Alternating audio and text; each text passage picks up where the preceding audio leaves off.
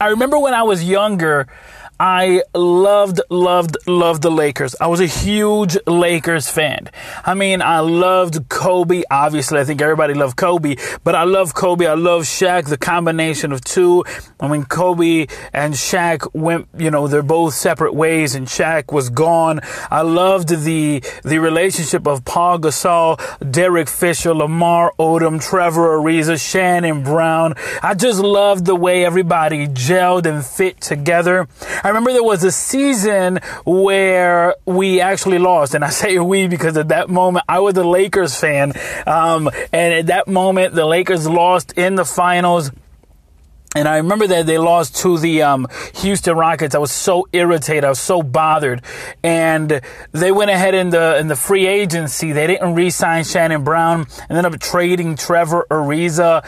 And I was just so bothered because I thought in my mind, man, we got a really good team.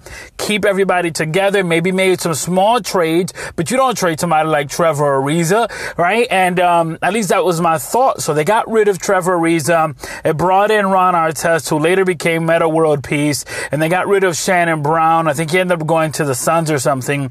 And I, I just didn't like the move, and I think um, this was kind of just the moment I was I was like, I'm done. I don't like the moves they're making. I don't I don't like anything that they're doing, and it, they just kept making different moves that I didn't like and I didn't agree on. And eventually, I decided I'm no longer going to root for the LA Lakers.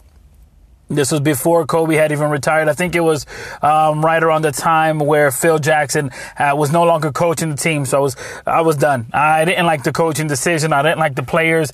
I mean, I'm still a Kobe fan, uh, but man, I just didn't like where they were going. Even though they won a chip, I mean, I was like, I'm off. And my friends were like, Well, you're gonna get back on the bandwagon. They just won a, a championship. I'm like, Nope, I, I'm not. I was decided that I was no longer rooting for them, and. I am born and bred here from Rochester, New York, and a lot of the friends that I have, they root for the Yankees, um, they they root for the Giants, and they root for the Knicks. So of course, a lot of my friends are like, "Well, you're going, you're gonna root for the Knicks, right? I mean, you that's what you're gonna do, because you know this is where we're at. We're in New York." And I said, "No, no, I'm not rooting for." for the Knicks and they asked who you're rooting for and I said I'm rooting for I'm rooting for the Nets. Of course, they were making that transition from New Jersey to Brooklyn, and people were like, "Well, you're you're bandwagon." I'm like, "No, no, no, no. I'm really I'm really sticking with Brooklyn, and I like what they're doing. I like what the moves they've been made, and I'm not gonna lie, I haven't agreed with everything that they've done, and unfortunately, as time has gone by in my personal life, I've gotten a lot busier. I've had kids. I've been working with ministry, podcast, mentoring, teaching, a bunch of other stuff. But here's where I'm getting at today: is the following. I realized that when they were doing good, and by they I mean the Lakers, that when they were doing good, I would always say we, we. In fact, just a few moments ago, I got back into that moment. I said, we won, we lost. right? And I realized that in that moment when they were winning, when they were doing good, when I enjoyed what they were doing, I said we. I associated myself as part of that team. I was bleeding the purple and gold. And let me just clarify as of right now that I am not jumping on the bandwagon. I'm not a Lakers fan. Even though they got LeBron James, that changes nothing of the way I feel. So no, I'm not jumping on the bandwagon or moving to that direction. But I wanted to try to uh, present to you the following.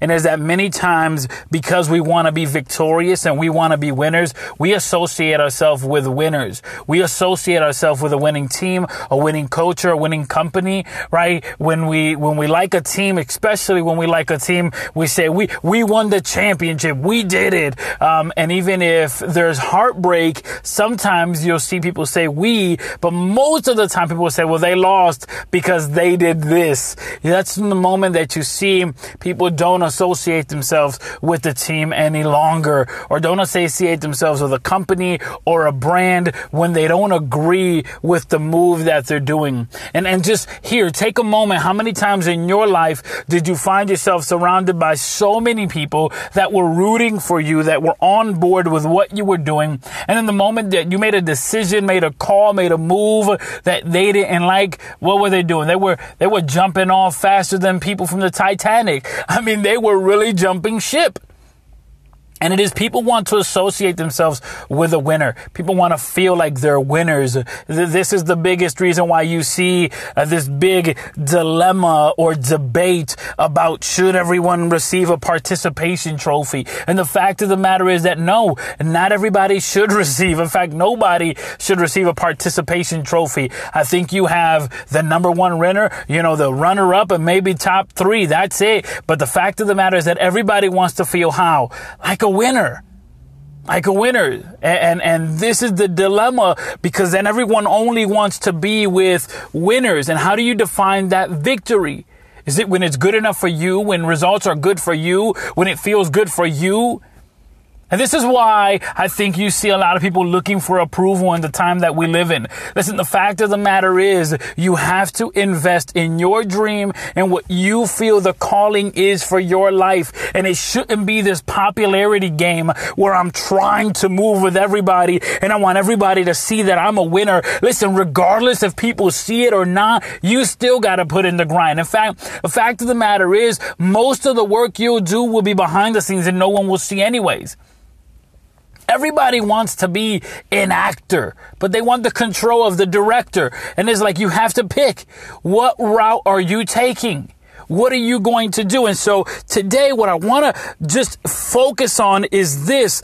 You are a winner regardless if people are on the bandwagon or jump ship. You are a winner because you were created to win. You are victorious and it is not because of those who are around you, but rather he who lives inside of you and the calling that is in you. This is Miguel from TQP Ministry. Chase your greatness. Thank you for lending me seven minutes.